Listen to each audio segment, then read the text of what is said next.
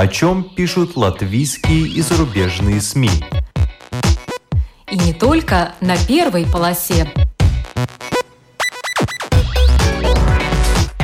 Медиа поле. На латвийском радио 4.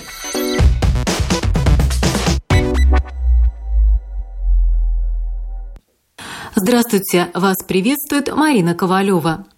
Нужно ли в Латвии оригинальное содержание на русском языке в общественных СМИ? Или с нас, с русскоязычных, хватит и перевода? Узнаем, что думают об этом кандидаты в министры культуры от семи партий, стартующих на выборах 14-го Сейма.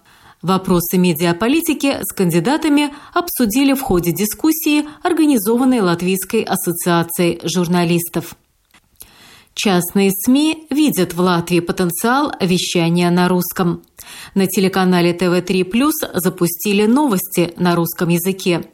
Человек, которому доверили подобрать команду, а также самому вести эфир, наш бывший коллега Олег Малинин.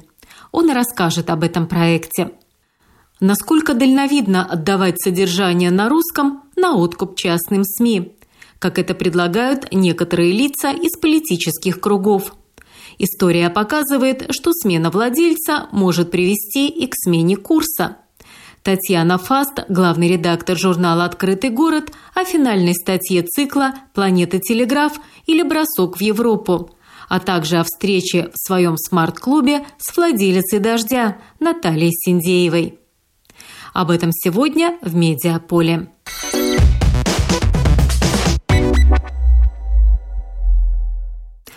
1 октября – выборы в 14-й Сейм. Латвийская ассоциация журналистов пригласила кандидатов от семи партий на дискуссию, чтобы узнать их мнение по трем ключевым вопросам, которые касаются медиа. Три вопроса – это модель финансирования общественных СМИ, цифровой налог и будущее русскоязычных СМИ. Дискуссию провели журналист латвийского радио Айдис Томпсонс и журналист Делфи Вита Дрейеры – все темы очень важны, но я предлагаю вам сегодня послушать, что думают кандидаты в министры культуры о дальнейшей судьбе содержания на русском. Напомню, что министр культуры курирует сферу медиа. Начнем с нынешнего министра. Это Наурис Пунтулис, представитель национального объединения. Он свою позицию по названному вопросу не менял и, в принципе, повторил то, что уже звучало как-то раз в нашем эфире. Kultūras ministrija bet arī par sabiedrības saliedētību. Министерство культуры отвечает не только за сферу культуры, но также за сплоченность общества.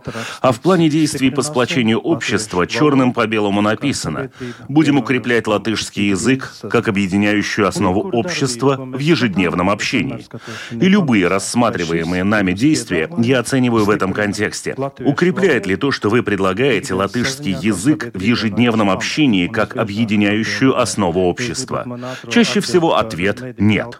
Если вы хотите быстрый ответ про медиапространство на русском языке, то я всегда подчеркиваю, что мы живем в 21 веке, и языковой вопрос должен быть разрешен.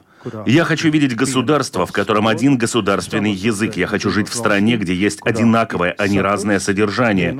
И языковой вопрос решается только на уровне, будет ли передача или какая-либо информация с аудиопереводом, титрами, или будет какое-то другое техническое решение. Но содержание должно быть одним в одном государстве. Цитат технически apstrādājot, bez saturam būtu jābūt vienam, vienā valstī.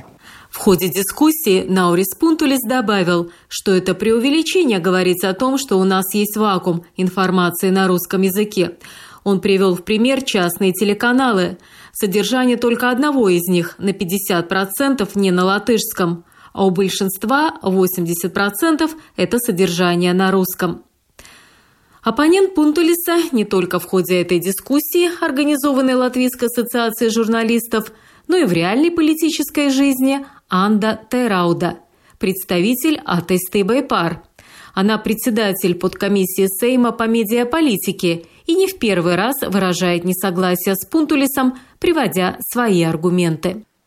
Es izēju no skatu punkta, ka cilvēks pats izvēlās, kurā valodā viņš patērē saturu. Un mums, kā valsts politikas veidotājiem, ir jārēķinās ar to.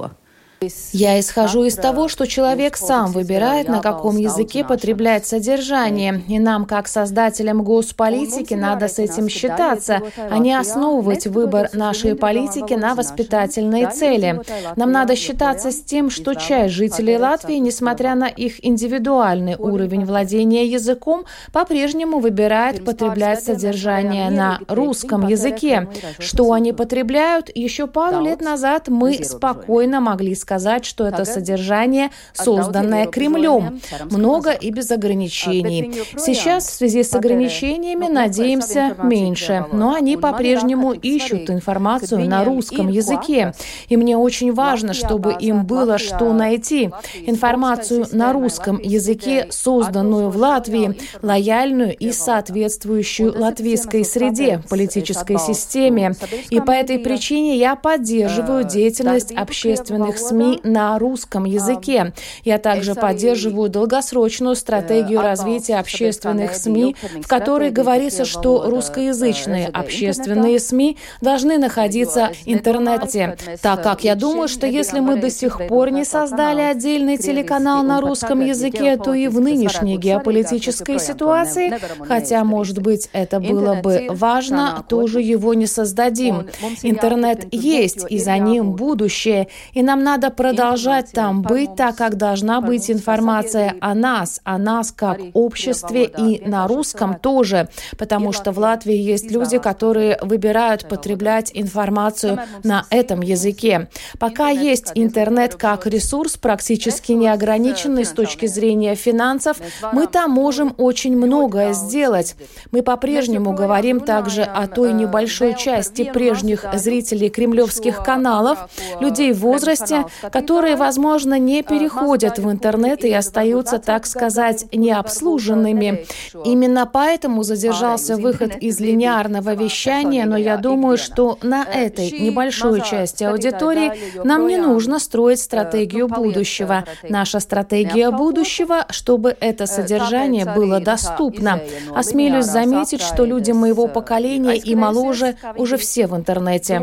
Es atļaušos minēt, ka mana gada gājuma cilvēki un jaunāki visi ir internetā. Вам наверняка стало интересно, сколько Анди Терауди лет. Она 1962 года рождения. В мае ей исполнилось 60. Могу сказать, что и тем, кому под 80, уже неплохо освоились в интернете. Но помогать пожилым осваивать новые технологии, конечно, надо. Не для всех кандидатов в министры ответ на вопрос о дальнейшей судьбе СМИ на русском настолько однозначен, как для первых двух политиков. Вот что, например, на этот вопрос ответила Дайга Мериня, представитель Союза зеленых и крестьян, депутат Краевой думы Адыжи. Man tas tiešām ļoti grūts jautājums. Tā iemesla dēļ, ka no vienas puses mēs saprotam, ka šie cilvēki šeit Latvijā dzīvo un.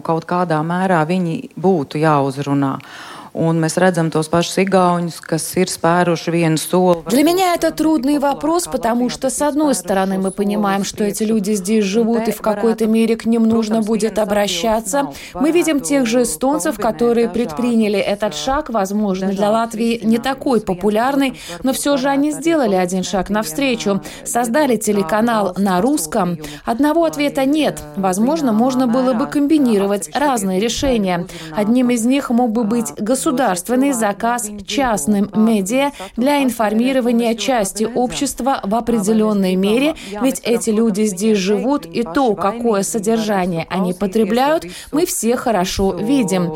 Мы, конечно, можем им говорить, что они сами виноваты, что они сами все могли бы видеть и слышать, но мы видим, что большая часть русскоязычных до сих пор фактически не говорит на латышском. И это тоже проблема, так как из-за этого этого они потребляют содержание в другом месте, там, где оно им доступно. Поэтому здесь обязательно нужно найти решение, сложить головы вместе и думать, что делать. Tur, tur, kur viņiem ir pieejams. Tā kā šeit noteikti vajadzētu risinājumu likt galvas kopā un domāt, tiešām domāt, ko darīt.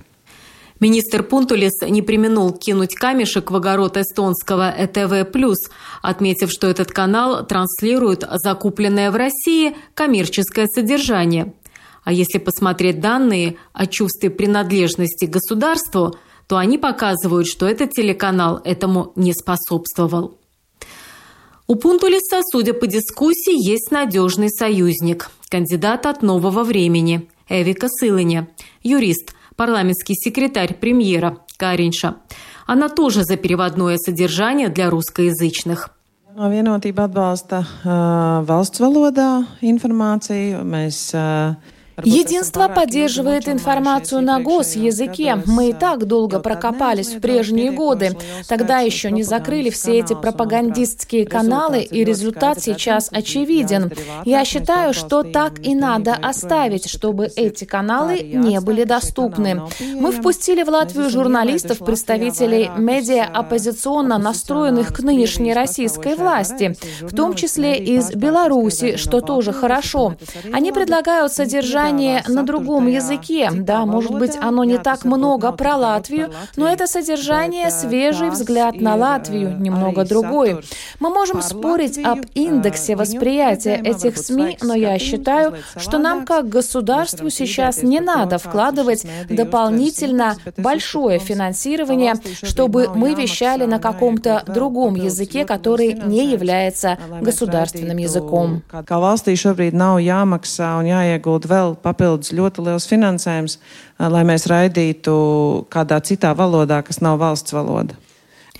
Сылыне был задан вопрос в лоб, поддерживает ли она вещание общественных СМИ на русском языке. Она ответила, что «Новое единство» поддерживает особую программу в Латгале, а также перевод содержания. Но что-то дополнительное сверх этого, что требует ресурсов, нет, она не думает, что это нужно. Кандидат от прогрессивных Агнеса Логина, директор Рижского киномузея, пошла чуть дальше. Она ничего плохого не видит в том, чтобы переводить содержание общественных СМИ с русского на латышский. Atbildot uz jautājumu, vai mums ir iespējams sasniegt uh, cilvēks, kur līdz šim ir patērējuši Путинам лоялос медиус. Отвечая на вопрос, возможно ли нам достичь людей, которые раньше потребляли медиа, лояльные Путину, то я думаю, что на данный момент наивно полагать, что это возможно. То, что предлагали эти медиа, это не только про Путина, это целое мировоззрение, которое включает в себя большую долю магического мышления. Там есть и про святую воду, и документальные фильмы про инопланетян среди нас. Это целый взгляд на мир, то, что они показывают. Я не уверена, что мы готовы предлагать такого рода содержание, чтобы переманить людей смотреть общественные медиа в Латвии. Этого точно не хотелось бы. Потому, чтобы ответить на этот вопрос, нужна экспертиза, нужно больше данных, больше расчетов. Удалось ли это эстонцам? Я слышала, что эта эстонская модель оценивается положительно, но со слов господина Пунтелеса я поняла, что он оценивает ее негативно. Нужно проводить дебаты, чтобы понять, что на самом деле означает добиться того, чтобы люди, которые до сих пор потребляли путинские медиа, были бы с нами вместе не только в физическом измерении, но также в интеллектуальном и культурном, так как в конечном счете нам надо, чтобы они с нами жили в одном пространстве. Мы не можем игнорировать то, что это большая проблема. Но то, что мы можем делать уже сейчас, все содержание переводить, снабжать титрами, в том числе и содержание на русском языке. Почему нет? Есть прекрасные передачи, можно их переводить на латышский. Если их производят общественные СМИ, и это хорошие передачи, то почему бы их не переводить на латышский и не передавать дальше?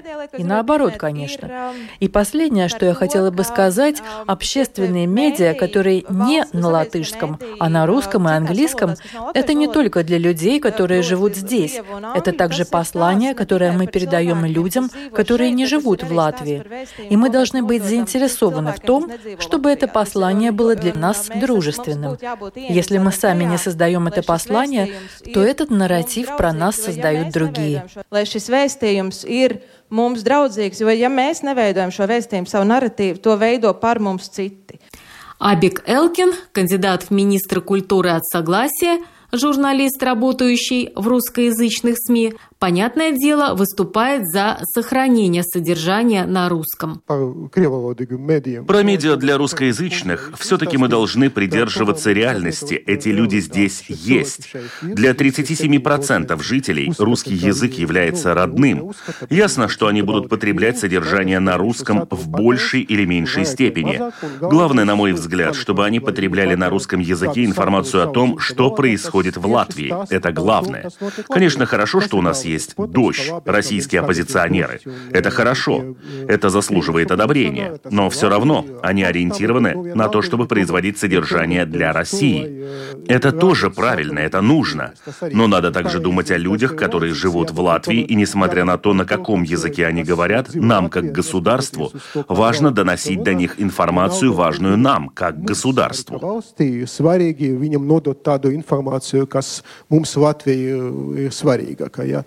А вот Юрис Сауканс от объединенного списка Латвийская зеленая партия, Латвийское объединение регионов и Лепойская партия, ведущий программ на латвийском радио про Латгалию, член правления медиа-агентства АЗ, выступил во время дискуссии с деловым предложением. Es arī atbalstu Tāraudas kundzes viedokli par to, ka uh, cilvēks vienmēr meklēs to, kas viņam ir ērtāks. Ja, tā, diemžēl, ir. Un, ja mēs gribam tad, tad jāmēģina runāt tajā valodā, ko viņš saprot. Bet ceļš, manuprāt... Я тоже поддерживаю мнение госпожи Терауды, что человек всегда ищет то, что ему удобнее. К сожалению, так и есть. И если мы хотим с таким человеком говорить как государство, то надо пытаться говорить на том языке, который он понимает. Но, как мне кажется, решением могла бы стать региональная политика – но не в отношении только печатных изданий. У нас уже есть общественные СМИ, и которые достаточно сильны. И у нас есть дополнительное финансирование, направленное на то, чтобы именно в регионах развивать информационную среду. И если правильно проводить закупки, конкурсы или тендеры, или реализовывать программы грантов, без разницы, как это называется, основываясь на показателях аудитории, устойчивости, то эта синергия между региональными медиа, возможно, частными и общественными СМИ, могла бы быть таким решением. И тогда эти медиа сами бы выбрали, на каком языке работать с тем, чтобы лучше достичь большей аудитории, лучших качественных и количественных показателей. То есть этот путь должен идти от регионов. Русскоязычные жители в Курзаме или в Латгале в тот момент, когда будут говорить о вещах важных для их семьи, для их города или поселка, обратятся к этим медиа и станут больше потреблять содержание этих местных медиа. Ģimenei, viņa pilsētai, viņa ciemam svarīgām lietām, tajā brīdī viņš pievērsīsies tam medijam un, un, un sāks vairāk patērēt. Мы обобщили мнение семи кандидатов в министры культуры, которые баллотируются на предстоящих выборах в Сейм, о том, что они думают о дальнейшей судьбе вещания на русском языке. Все семеро были участниками дискуссии, которую организовала Латвийская ассоциация журналистов. Медиа поле. На латвийском радио 4.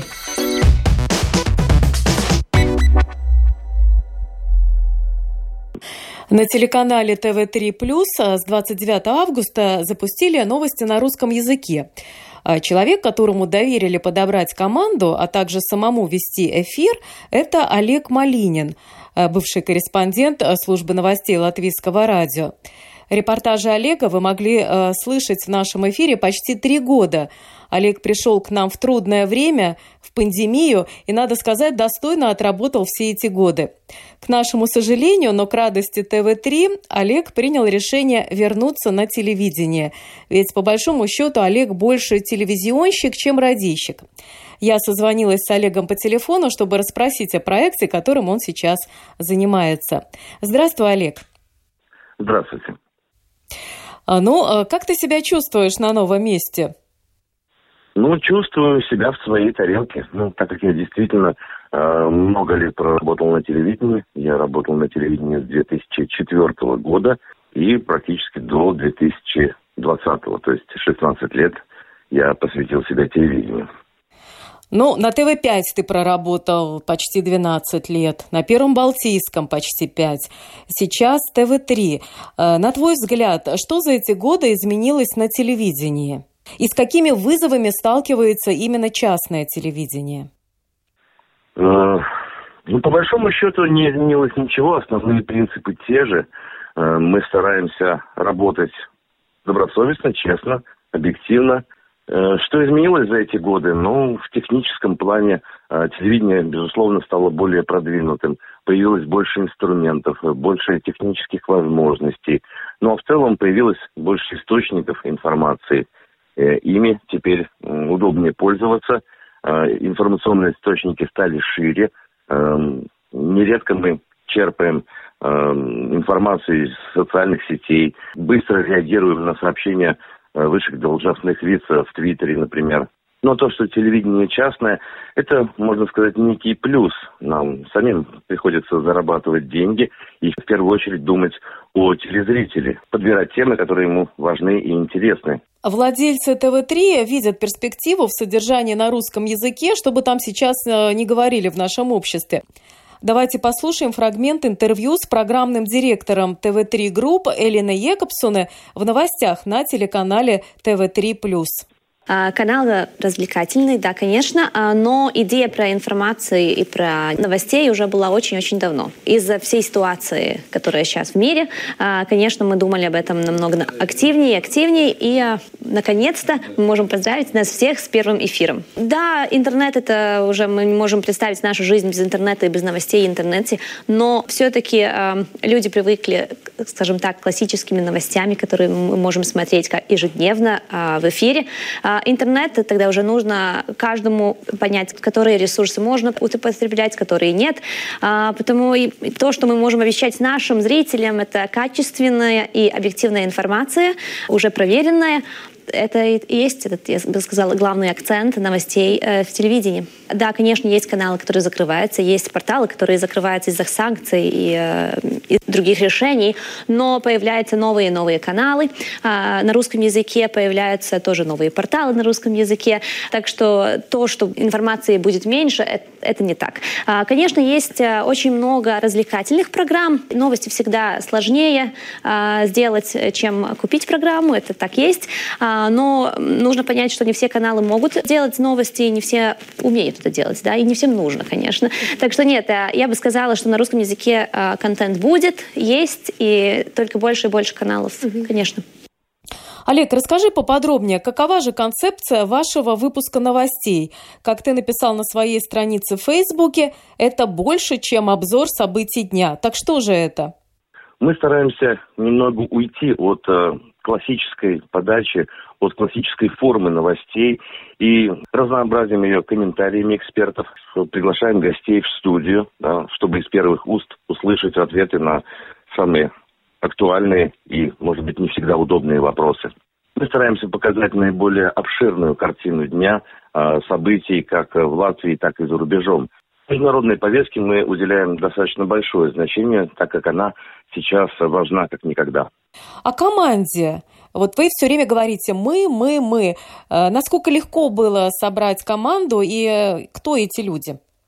Здесь я хотел бы сделать небольшую оговорку. Я не совсем э, формировал команду. Я рекомендовал руководству тех или иных специалистов, можно сказать, профессионалов, потому что их, их подобрать не так трудно. Люди, которые, так скажем, самодостаточные журналистские единицы, в Латвии их можно можно сказать, пересчитать по пальцам. И наша команда получилась э, действительно из э, специалистов высокого уровня, с большим опытом и с большой работоспособностью. Это Алексей Новак, у которого более чем 20-летний опыт работы в различных СМИ, и ну, также много лет он проработал на телевидении, на ТВ-5, можно сказать, стал непревзойденным мастером ведения новостей. Это Ольга Пелеповец, у которой за спиной также огромный опыт на телевидении, и не только на телевидении, на радио. Это Мария Кобазева, которая работала и в газетах, и в порталах, и также много лет с нами проработала на телевидении ТВ-5. Но всех, кого вы рекомендовали, всех и э, взяли на работу. Действительно, хороших специалистов по пальцам можно пересчитать, но вот трудно их переманить к себе. Вот э, какие аргументы были в пользу того, чтобы эти люди э, стали работать на, на ТВ-3+. Ну, сильно уговаривать даже не пришлось. Те, кто раньше уже работал на телевидении, так скажем, заболели телевидением в свое время, и этот, можно сказать, некий наркотик, все с радостью вернулись на телевидение. Я посмотрела несколько ваших выпусков э, новостей, заметила, что довольно много сюжетов э, э, ТВ-3, то есть они переведены с латышского языка. И получается, что пока министр культуры Норман Пунтулис от Национального объединения продвигает идею единого новостного содержания в общественных СМИ, то есть предлагать русскоязычной аудитории те же новости, те же репортажи, что и на латышском, только с переводом на русский, частные компании уже идут по этому пути. Но вот как это работает? Насколько успешной вы видите такую модель? В качестве гибрида, да, полностью я бы не стал полагаться только на переводные сюжеты, потому что э, даже переводной сюжет, он не всегда может быть интересен и важен, актуален для русскоязычной аудитории. Но в качестве гибрида это работает. Есть много хороших репортажей, интересных наших коллег, которые интересны и русскоязычному телезрителю. Ну да, например, тот же репортаж, как трудно найти э, зубного врача для ребенка, и как э, женщина заплатила целых 165 евро за то, что ребеночку, что называется, посверлили молочный зуб и положили лекарство, то есть зуб даже до конца не вылечили. Я думаю, что вот этот сюжет, э, конечно, интересен как латышскоязычной, так и русскоязычной аудитории. Кстати, прошло уже две недели, вот какой отклик, какие сюжеты, какие темы э, получили наибольший отклик? Ну, как и ожидалось, эм, массовому широкому телезрителю не очень интересны официальные правительственные новости. Ему интересны новости человеческие, простые человеческие истории. Но ведь многие человеческие простые истории э, проистекают из того, что э, принимает уже наше правительство. Э, поэтому как-то нельзя же обходиться без вот этих правительственных новостей, ведь от них зависит, от этих решений наша жизнь. Безусловно, конечно. Мы показываем это как эхо правительственных решений. Решение о выделении той или иной суммы здравоохранению отзывается такими историями про зубоврачебную помощь для детей, которую практически не найти. А приведите еще несколько примеров, вот э, как вы э, через жизненные истории отображаете то, что происходит у нас в Латвии. Ну, например, э, сейчас очень много внимания уделяется противостоянию профсоюза педагогов и правительства поиске финансирования, нежелание идти на какие-то уступки – массовому телезрителю, может быть, не всегда понятно это противостояние, но когда мы показываем рассказ учительницы из Инчуканса, которая плачет на камеру, которая не хочет бастовать, ну и дальше так продолжаться не может, вот это как раз и есть эхо правительственных решений. Можно ли уже сейчас э, говорить о каких-то планах по дальнейшему развитию? Пока это пилотный проект. Мы работаем в таком формате, который есть сейчас. Это получасовые выпуски новостей по будням в 19.30. Возможно, со временем будет меняться структура, внутренняя структура выпуска новостей. Ну а там посмотрим. Ну что ж, а, желаю вам удачи. Это был Олег Малинин, продюсер и ведущий новостей на русском языке, э, который выходит на э, телеканале ТВ3+. Медиа поле. На латвийском радио 4.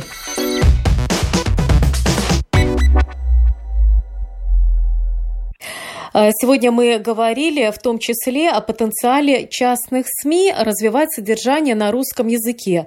Э, в то время как нынешний министр культуры Норман Спунтулис, представитель национального объединения, отвечающий за сферу медиа, продолжает настаивать на том, что в Латвии должно быть единое общество, а значит и единое медиапространство.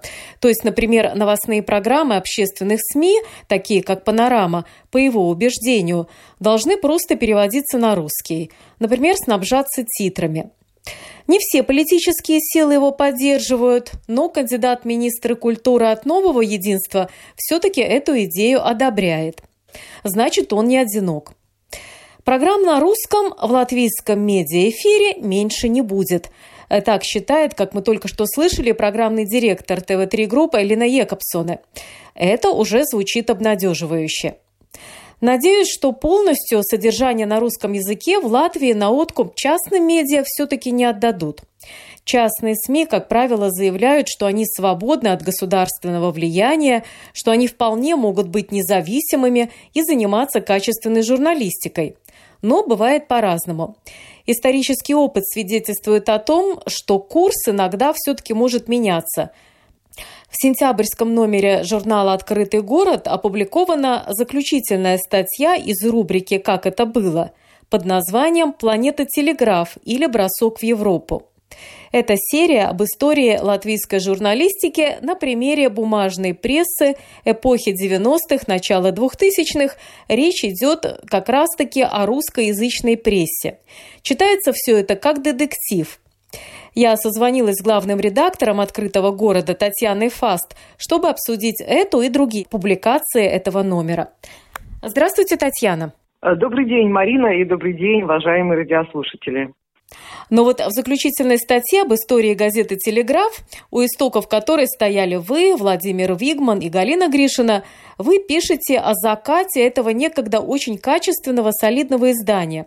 Этот закат произошел в объективно трудное время, во время экономического кризиса. Но все-таки какую роль в этом сыграла и смена владельца? Э, ну, во-первых, Марина, хочу прокомментировать вашу мысль о необходимости создания единого общества. Ведь единое общество – это не значит единомыслие.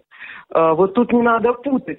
Э, в этой связи я вспоминаю одну очень известную цитату. «Инакомыслие – это высшая форма патриотизма, которую приписывают третьему президенту США и создателю Декларации независимости Томасу Джефферсону.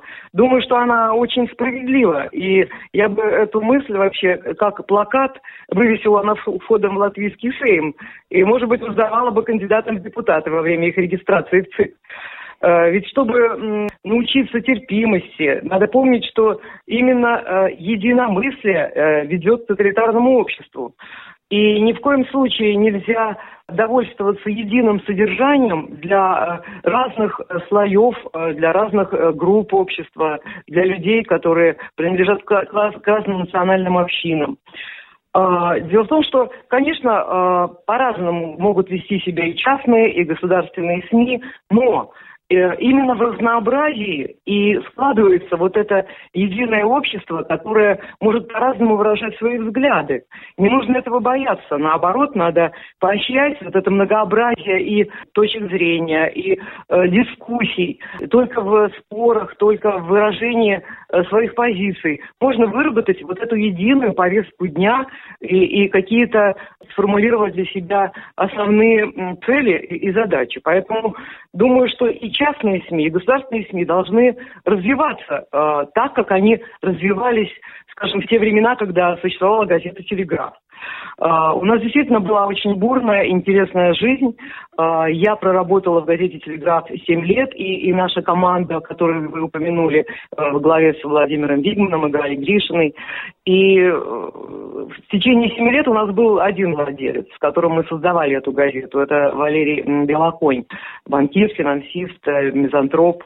А через 7 лет э, это был кризис 2008 года финансовый, и ему трудно было оставаться издателем. Он вынужден был продать газету. Но э, мы, э, собственно, вместе со всем коллективом перешли от одного владельца к другому владельцу. И, конечно, многое поменялось.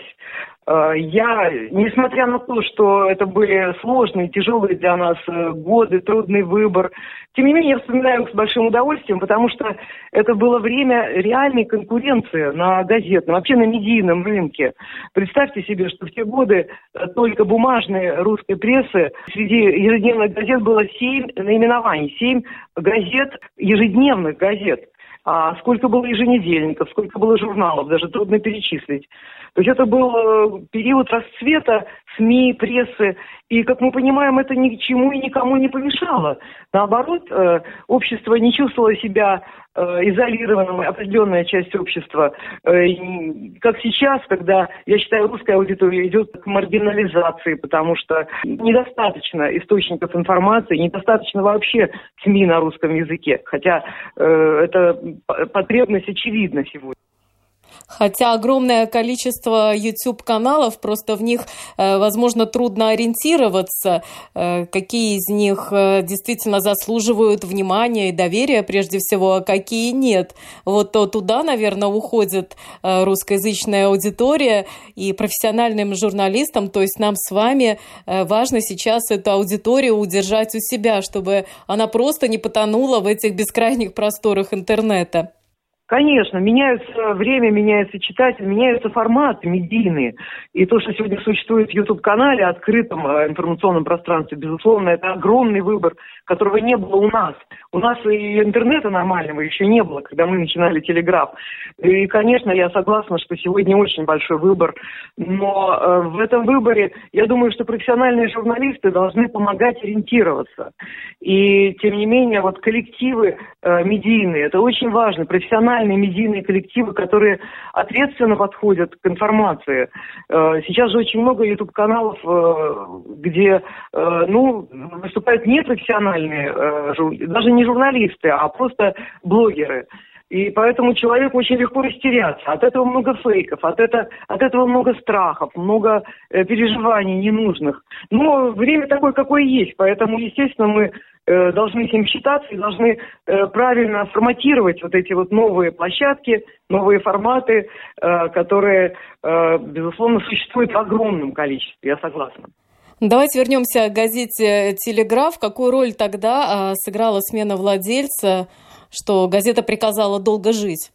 Ну, естественно, любая метла по-новому метет. И когда Валерий Белоконь продал э, газету медийной группе, э, которая принадлежала Алиму Степанову, то сменилось э, очень много. Сменилась прежде всего верхушка власти.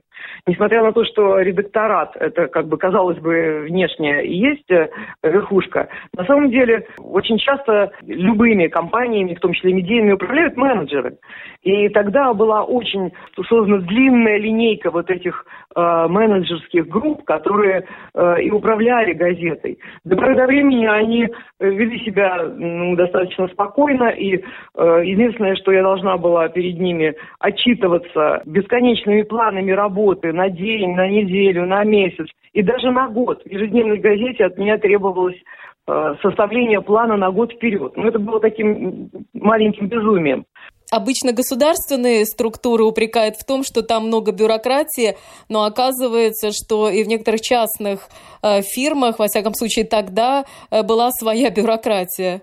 Конечно, бюрократия существует везде, но, как я понимаю, это был способ просто отстранения редактуры э, от э, э, системы управления газетой. Дело в том, что новые менеджеры создали несколько редакций внутри одной редакции. Как бы это для того, чтобы размыть именно систему управления, и чтобы самим было удобнее использовать вот всю эту большую, разбухшую медийную структуру ну, для зарабатывания денег во благо самих себе, скажем так. У меня такое впечатление тогда сложилось. Э, потому что мы прирастали э, бесконечно какими-то ресурсами, прирастали порталом одним, порталом другим. То есть вроде бы все хорошо, но э, это был способ я говорю, размывания вот этой ответственности и способ отстранения вот нас, как лидеров газеты, от руководства коллективом. Это я поняла уже только с течением времени. Но у вас описывается яркий случай, когда журналисты, заинтересованные донести правду, сами того не осознавая, наступили фактически на хвост своему владельцу. Здесь речь идет, наверное, о том, что все-таки независимым э, журналисты в частном издании тоже могут быть, поскольку постольку до какой-то границы. Я имею в виду случай о продаже Дэна. Вот расскажите, может быть, об этом поподробнее, чтобы проиллюстрировать, как это бывает. Вы знаете, ну, э, конечно, каждый владелец ведет себя по-своему. Я очень благодарна Валерию Белоконю, не могу не вспомнить случай, его тактику. У него э, разные были бизнесы, и, и банковские, и э, промышленные, производственные производственный. Тем не менее, он всегда очень был корректен и понимал, что независимость э, газеты – это э, ее э, марка, это ее э, лицо. И если он будет э, учитывать только свои какие-то коммерческие интересы, то э, сразу скажется на качестве газеты. Но в отличие от него, э, Олег Степанов вел себя иначе. И э, по всей видимости, вообще его покупка газеты «Телеграф» э, была связана с интересами в войне, в бизнес-войне с его оппонентом, с Айваром Лембексом. Теперь я уже так э, делаю выводы. Поэтому, когда мы брались за какие-то коммерческие материалы, мы иногда получали удар в спину от менеджеров, которые иногда даже снимали материал с полосы и, или э, останавливали его на уровне создания. И вот однажды в «Телеграфе» вышла статья о продаже газеты «Демы», которой владел шведский концерн «Бонниер». За кризисные годы финансовое состояние концерна сильно пошатнулось, и в 2008 году у них появились большие убытки около двух миллионов латов. И тогда шведские инвесторы решили продать э, газету. Однако сделка была непрозрачной, все гадали, кто приобрел главный медийный ресурс страны. Но было лишь известно, что финансирование проходило через эстонские компании. Сумма не называлась, сумма этой сделки. И запутанная схема продажи породила предположение, что у истинных владельцев есть серьезные основания скрывать свои имена. Телеграф тогда взялся за эту тему. И опрошенные нами медиаэксперты сходились во мнении, что сделка э, мало похожа на классический бизнес-проект. И здесь без политических интересов не обошлось. А, наши эстонские коллеги провели расследование, которое мы потом опубликовали в газете. И там они описывали, что сделка проходила через Внешэкономбанк России, наблюдательный совет которого в то время возглавлял премьер-министр России Владимир Путин. И свою находку мы вынесли в заголовок статьи. Эм, заголовок звучал так. За сделкой с Дэной стоит Путин, знак вопроса. На утро после публикации, помню, позвонил мне Степанов. «Как вы могли поставить такой заголовок?» – спросил он меня. «Но вы же сами хотели, чтобы газета лучше продавалась. Такой заголовок – лучшая реклама», – ответила я. «Э, «Вы обо мне подумали?» – спросил меня владелец. «Э, «Я о вас думаю каждый день, помню», э, – ответила я. И вот через пару дней один из менеджеров поделился услышанным на очередном большом собрании от представителей владельца. «А что, ваша редактура не понимает, откуда идут деньги?» «Откуда?» – спросила я. «Э, «Неужели от Путина?» – пошутила. Ну, человек растерянно пожал плечами и ничего не ответил. То есть я не думаю, что деньги шли от Путина. Безусловно, деньги шли от транзита, от предприятий транзитных, которыми тогда владел Степанов. Но, тем не менее, вот эта статья его как-то задела, как-то пошла поперек его интересов, и он не применул э, позвонить и воспользоваться своим правом владельца компании, которая тогда издавала газету. Ну, то есть такие случаи были нечасты. Ну вот интересно, как быстро после этого э, вы утратили должность? После этого мы очень быстро расстались, к сожалению, с газетой. Мы, это вот верхушка редактуры, мы втроем, Гришина, э, Вигман и я. Поскольку, поскольку стала складываться просто ситуация ну, нетерпимости по отношению к нам, я так понимаю, что мы стали неугодны. И не дожидаясь вот этого приглашения к увольнению, мы сами подали заявление. Но вот э, то, что вы описываете, это все-таки начало 2000-х, сейчас э, времена другие. Как вы думаете, вот э, насколько ситуация в частных СМИ изменилась, насколько стали свободнее журналисты после того, как многие частные СМИ это принадлежат уже большим корпорациям, если говорить об интернет-порталах или тех же телеканалах? Я думаю, что в больших корпорациях гораздо строже подход к Э, соблюдению правил э, свободной прессы, чем вот, может быть, в небольших частных компаниях. Там есть свои этические кодексы, там есть э, свои как бы правила и принципы игры, с которыми журналисты знакомят уже при поступлении на работу. Ну, значит, частных компаний мне сейчас трудно говорить, потому что та компания, которая издает э, журнал «Открытый город», которому уже 12 лет, слава богу, принадлежит нам с Владимиром Дильманом. И вот, уходя из телеграфа, я помню, себе сказала, что больше я работать под какими-то владельцами не буду. И вот в сентябрьском э, номере э, вашего журнала «Открытый город» э, опубликован отчет о встрече с генеральным директором, совладелицей телеканала «Дождь» дождь Натальей Синдеевой. Причем э, встреча с ней произошла как раз в тот день, когда в адрес дождя обрушился э, с критикой известный наш э, театральный режиссер Алвис Херманис. Вы знаете, я очень рада и даже счастлива своим знакомством с Натальей Синдеевой. Это очень сильный, очень профессиональный человек. Мы знакомы с ней уже 7 лет. И вот сейчас она, попав к нам на клуб, вспомнила эту первую встречу, и оказалось, что времена бывают и похуже, когда дождь просто пришлось закрыть в России. Наташа рассказала нам э, всю историю вот своего э, приезда сюда, в Латвию. Почему они выбрали Латвию, э, у нас был вопрос. А потому что, сказала она, сюда охотнее всего приглашали. Приглашали наши министры, приглашали творческие люди, приглашали руководителей телеканалов. И им показалось, что здесь территория, где действительно живет большая часть русскоязычного населения, которым э, программа «Дождя», их э, контент будет интересен. Э, здесь очень благожелательное отношение. Вот и вдруг, когда э, она приехала сюда в очередной раз, она столкнулась со скандалом вокруг э, интервью Катерины Катрикадзе с мэром города Стакисом.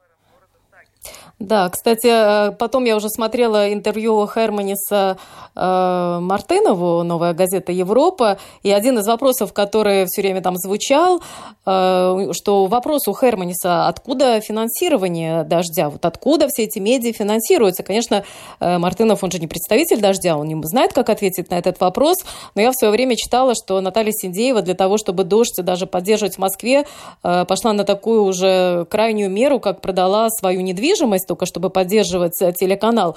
Но вот э, в этой статье я э, нашла ответ на вопрос, по какому пути они идут, где они собираются брать деньги. Мне кажется, вот это интересная часть этого, этой публикации. Вот об этом, может быть, несколько слов. Да, это был один из э, важных вопросов, ведь у нас э, смарт-клуб э, рассчитан больше на бизнесменов, поэтому вопросы были и про деньги. Как финансируется дождь? Но должна сказать, что мужественная, сильная Наташа на вот этом финансировании дождя даже потеряла семью. То есть она рассталась с мужем, который очень долгие годы поддерживал ее, в том числе финансово. Он э, банкир и имеет отношение к большому бизнесу, но, по всей видимости, даже он не выдержал вот эту гонку за э, такой открытой, честной информацией, которая, дор которая дорого стоит. И, к сожалению, Наташа это не скрывает, они вынуждены были расстаться. И сейчас она сама тянет, тут одна тянет этот груз финансирования дождя на себе. Она нам рассказала, из чего состоит это финансирование. Все эти годы у них э, очень успешно работала подписка, во-первых. Во-вторых, они очень успешно вышли в YouTube-канал, где у них там огромные посещения, и половина выручки составляет монетизация от YouTube-канала. Э, в-третьих, они пользуются разными независимыми фондами, которые тоже им помогают. Сейчас она говорит, что вот они э, пока еще только на, начали свою э, жизнь, работу в Латвии, они еще не вышли на э, компанию, которую она называет э, фандрайзинг, да, это компания по сбору денег, видимо, и по такая более, более серьезная, которую они собираются осуществлять, она у них стартует в октябре. То есть это целая система, продуманная система ну, получения средств от э, слушателей, от зрителей. Поэтому финансирование будет вот э, таким разнообразным. Так что у кого есть э, вопросы по поводу финансовой модели э, телекомпании «Дождь» э, в нынешней ситуации, могут внимательно прочитать э, статью в журнале «Открытый город». Э, спасибо. Это была главный редактор журнала «Открытый город» Татьяна Фаст. Программу подготовила и провела Марина Ковалева. Спасибо за внимание. Медиа поле. На латвийском радио 4.